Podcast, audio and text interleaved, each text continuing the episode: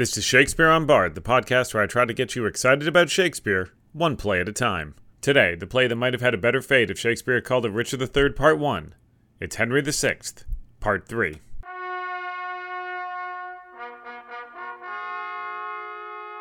Look where the sturdy rebel sits. Even in the chair of state, belike he means, backed by the power of Warwick, that false peer, to aspire unto the crown and reign as king. Here comes the queen, whose looks bewray her anger. I'll steal away. Oh, wretched man, would I had died a maid and never seen thee, never borne thee son! Now, brother Richard, Lord Hastings, and the rest. Yet thus far fortune maketh us amends, and says that once more I shall interchange my waned state for Henry's regal crown. Where's Richard gone?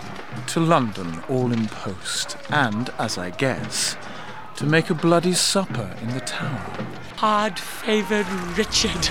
Richard! Where art thou?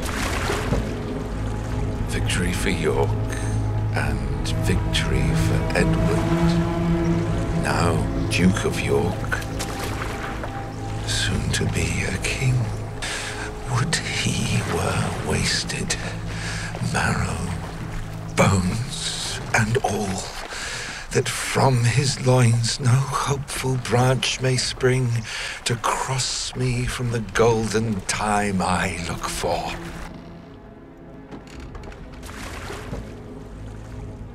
Okay, so as always, I'm going to give you a summary because I'm pretty sure you didn't read this play in school. This is Henry VI, Part 3, in one minute. Let's start the timer and go. Rebellion has taken over England. The king is missing, and the Duke of York has seized the throne. Henry, returning to the palace, strikes a deal that sees him keep the crown but surrender his bloodline. The Duke of York or his heirs will succeed Henry upon his death. Queen Margaret, furious that Henry has disinherited their son, gets an army and murders the Duke of York, which sets the Duke's sons, including the future Richard III, on the path to revenge. Another round of battles ensue, ending with Margaret getting captured and Henry VI running off into the woods. He's quickly discovered and imprisoned in the Tower of London, while England crowns a new king, Edward IV. Edward plans to marry the French king's sister in law and ally himself with France, but instead he marries Elizabeth Woodville, which angers the Earl of Warwick, who switches sides and allies himself with Henry. They retake the throne, but it is short lived, and before long, Edward is king, Margaret's son is murdered before her eyes, and Henry is killed by Richard, who informs the audience that he is planning to kill others as well because he will do anything to ensure that he gets the crown.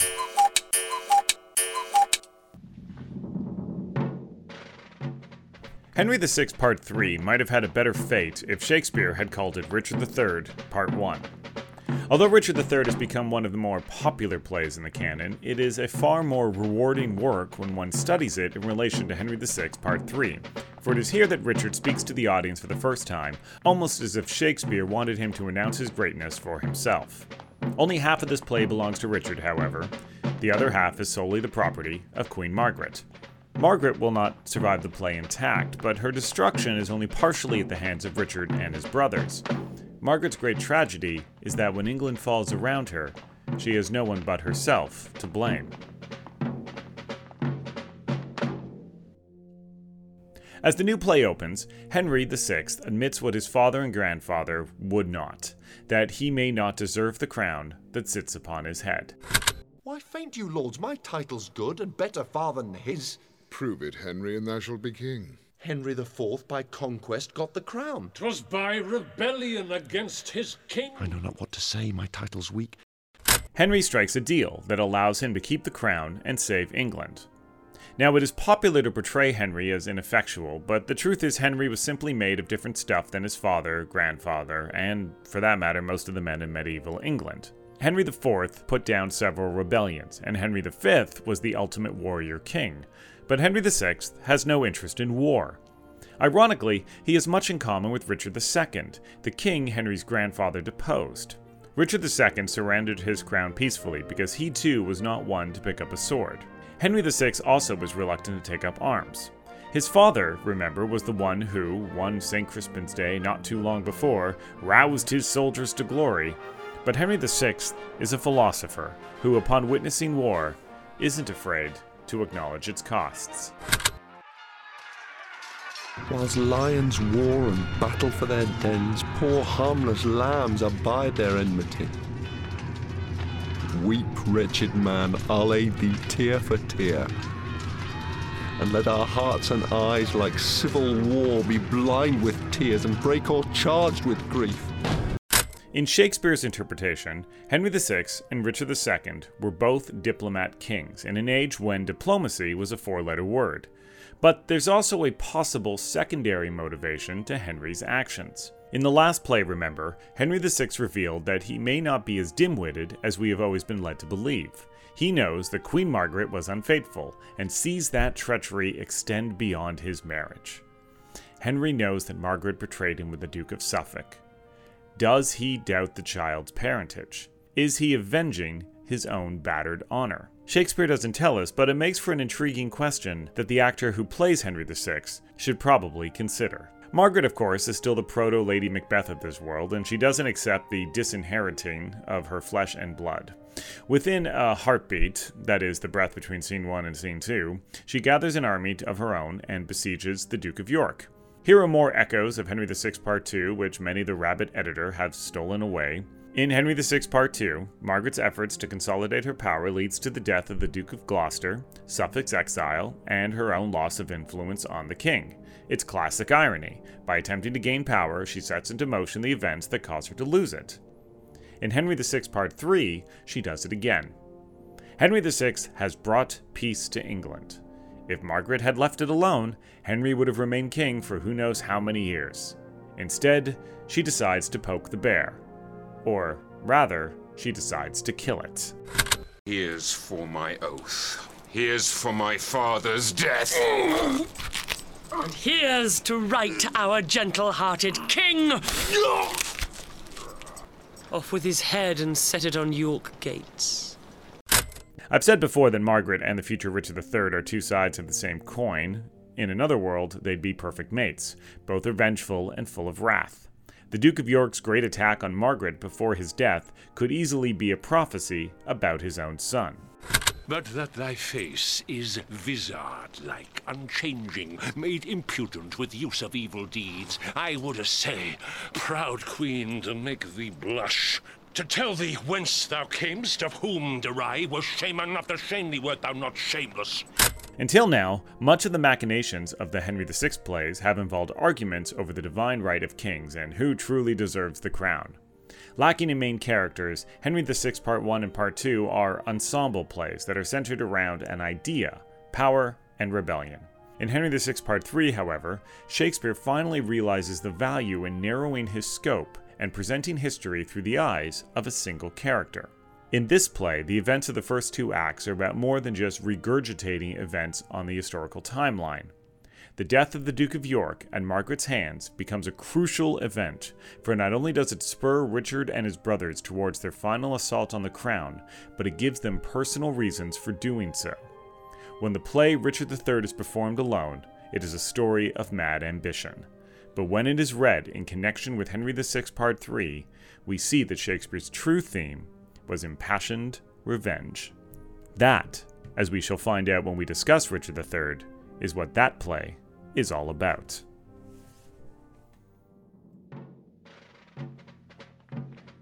This play isn't the last time we'll see Margaret, but it is the last time she'll be the she wolf of France. The wolf in her does not survive the trip into the next play.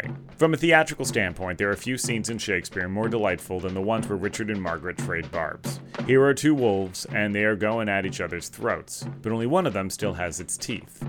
Margaret's appearance in Richard III is little more than an extended cameo, for by the end of Henry VI Part 3, her husband is dead, her son is murdered, and even she seems to know that her time has come. Away with her! Go! Bear her hence perforce! They never bear me hence! Dispatch me here! Here, sheath thy sword! I'll pardon thee my death. What wilt thou not? And Clarence, do it thou! Now, I'm not sure if any producers have ever dared to edit the three Henry VI plays to refocus the story entirely on Margaret's rise and downfall, but it would be glorious if someone tried. In Margaret, Shakespeare creates a unique female character, a schemer who orchestrates her own end. Margaret's machinations are central to the creation of Richard III, but also to the very question that Shakespeare was using all of these history plays to ask who has the right to wear the crown? Henry VI and the Duke of York both argue about bloodlines and divine right, but Richard and Margaret seem to have different answers. That the crown should go to whoever is strong enough or smart enough to keep it on their heads. Margaret is the crucial centerpiece to this trilogy of plays that are only ostensibly about the king she married. In Henry VI Part 1, she makes men fall in love with her at sight. By the time she ends Henry VI Part 3, she is good for nothing but haunting the stage. Now, Margaret is not a heroine anyone should emulate, but she is all too human and full of an ambition and intellect that rivals any of the men she encounters. As a creation, she stands among the great Shakespearean women. Most critics, most male critics, I might want to add, tend to discount Margaret, and I'm tempted to suggest it's because as a character, she gets the better of almost every man she meets. But you know what? Let's give those male critics the benefit of the doubt. The larger problem is that she is a good character, trapped in a bunch of bad plays. Margaret is probably not examined as closely as she deserves to be because she's in a series of plays that are also not examined as closely as maybe they deserve to be. Famed heroines like Rosalind and Juliet had the good fortune of being great characters in greater plays, which is why they're remembered, and poor Margaret, more often than not, is either forgotten or ignored.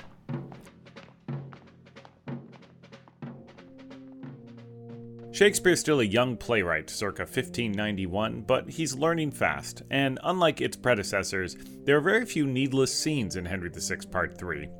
Yes, yes, there's a really lengthy setup involving Edward's seduction of Elizabeth Woodville, but as this is ultimately important to the plot, it's a nuisance more because it's a long scene about characters we don't really care about. The crown changes hands a few too many times, but that's history's fault, not Shakespeare's. And while a lot of soldiers, generals, and messengers come back and forth, the play nonetheless feels surprisingly focused. Shakespeare knew how this play had to end, after all, so there could be no more stalling for time. The story moves quickly, despite having both the most battle scenes and the longest soliloquy in the entire canon.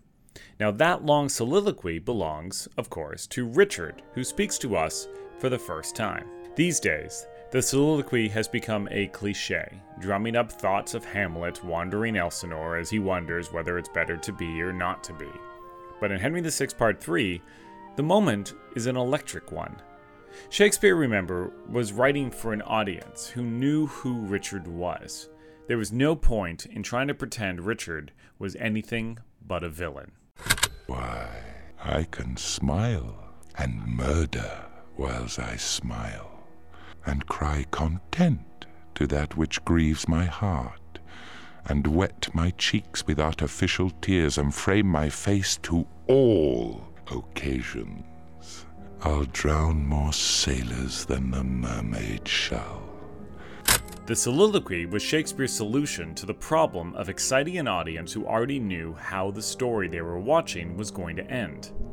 Richard brings the audience into his confidence, and in doing so, Shakespeare anticipated a genre that wouldn't be popular for hundreds of years.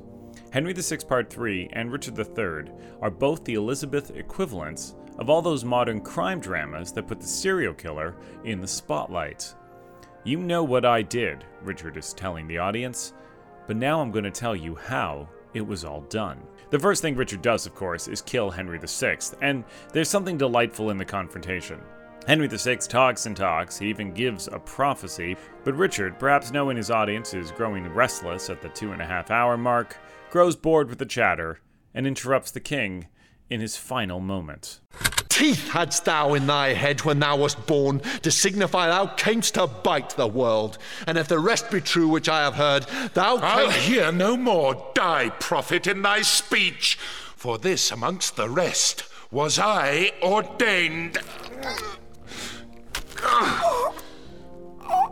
And so Henry VI dies, and Richard tells us that others will come. He's just biding his time. As with the last three plays, Henry VI ends on a cliffhanger.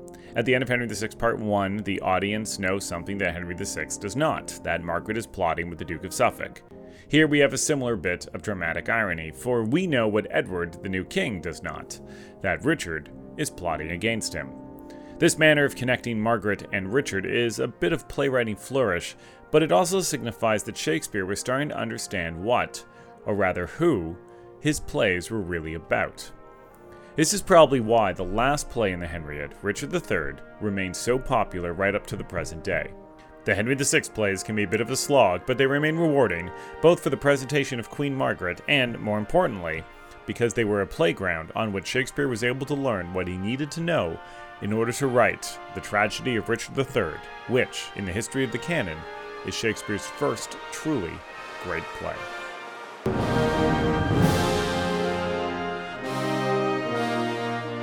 And that comes the part of the podcast where I recommend filmed versions of the play I've discussed. I've mentioned the problem with trying to find filmed versions of the Henry VI plays in the other episodes, and there's really nothing new to report when it comes to Henry VI Part 3.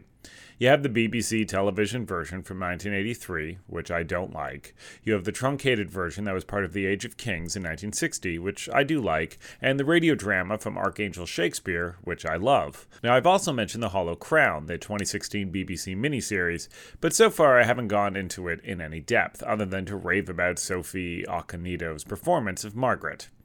Directed by Dominic Cooke, the show's depiction of Henry VI Part 3 does the play justice. The series cuts up Henry VI Part 1 and 2 a little too much for my taste, allowing them to spotlight Margaret and Richard's dual quest for power. Now, Richard, of course, is played by Benedict Cumberbatch, so it's no wonder that they were happy to give him as many great moments as they could. Cumberbatch and Okonedo own this film, but it's really important to add that the rest of the cast is an army of England's finest, and they do really well with the script. And while they cut down the text, they always manage to retain its heart. No, no, it's not the complete script, but only the purists will complain, and since I am a purist, I'm only going to complain about it in dulcet tones. So if you really want to get a good sense of what Henry VI Part 3 is all about, The Hollow Crown Episode 2 is your best bet. If you still feel the need after that to experience the show full and uncut, you can go back to the Arkangel recording. Of course, as always, I'm going to leave links to everything on the show page. Well, that's it for Richard III Part 1. Oh, sorry, I mean Henry VI Part 3. Next up, we conclude the Henriade with the real Richard III, which, as I've said, I consider to be Shakespeare's first truly great play. Until then, you can subscribe, rate, and review this podcast in the iTunes Store and send me comments by visiting the show's website at www.joelfishbane.net slash Shakespeare Unbard. That's all one word. While you're there, why not check out what else I do with my time? You know, you can find links to my other work, download my short fiction, and if you can find out about my novel, The Thunder of Giants, a book about two eight foot tall women struggling to survive in a world too small to contain them. It's available now from St. Martin's Press. Thanks for listening to Shakespeare Unbard. Five plays down, 33 to go. Ah, gentle villain, do not turn away. Foul wrinkled witch, what makest thou in my sight? But repetition of what thou hast marred, that will I make before I let thee go. Wilt thou not banish it on pain of death? I was, but I do find more pain in banishment than death can yield me here by my abode. Will Shakespeare as a play. Let's go and cough through it.